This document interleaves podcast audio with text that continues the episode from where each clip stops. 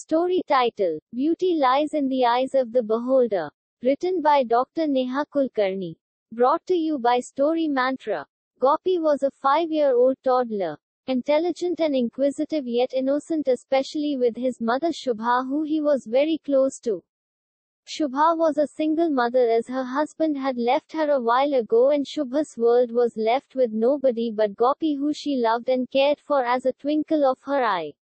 Shubha worked at different places as a maid in the village homes and earned a living meagerly, somehow managing Gopi's school studies.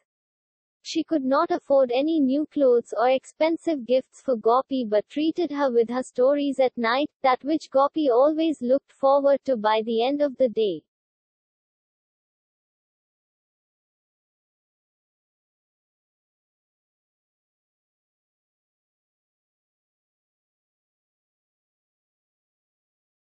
She loved to listen to her mother's stories before going to the bed.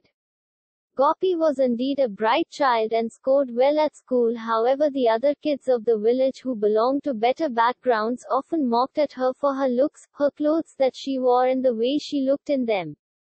Gopi often used to come back home disappointed by the behavior of other kids towards her. She was often called by names as Kalu, Moti, fat and ugly.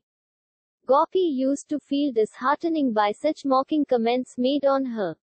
Shubha was all unaware of this situation as she used to be busy in household work whole day.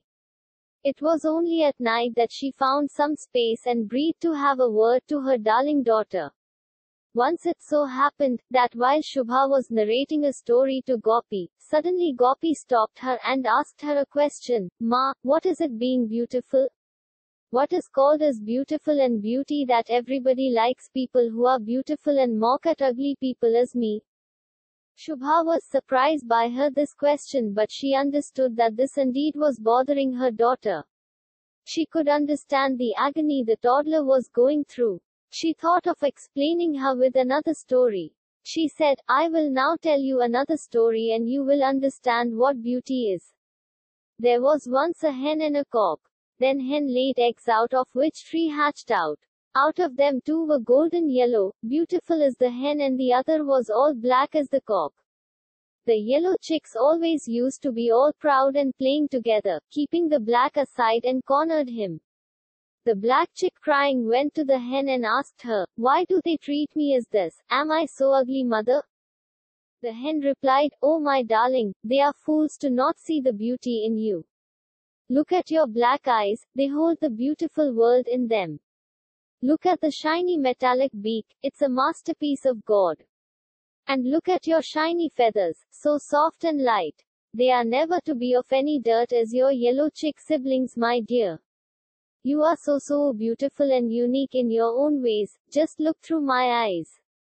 This boosted the black chick's confidence and it realized that it indeed is better and beautiful than yellow chicks. Shubha then said to Gopi, My dear, you are also very beautiful at heart. For once look into my eyes, you will see yourself as the most beautiful daughter that I have. To every mother her child is most beautiful, no matter what. Because, beauty lies in the eyes of the beholder.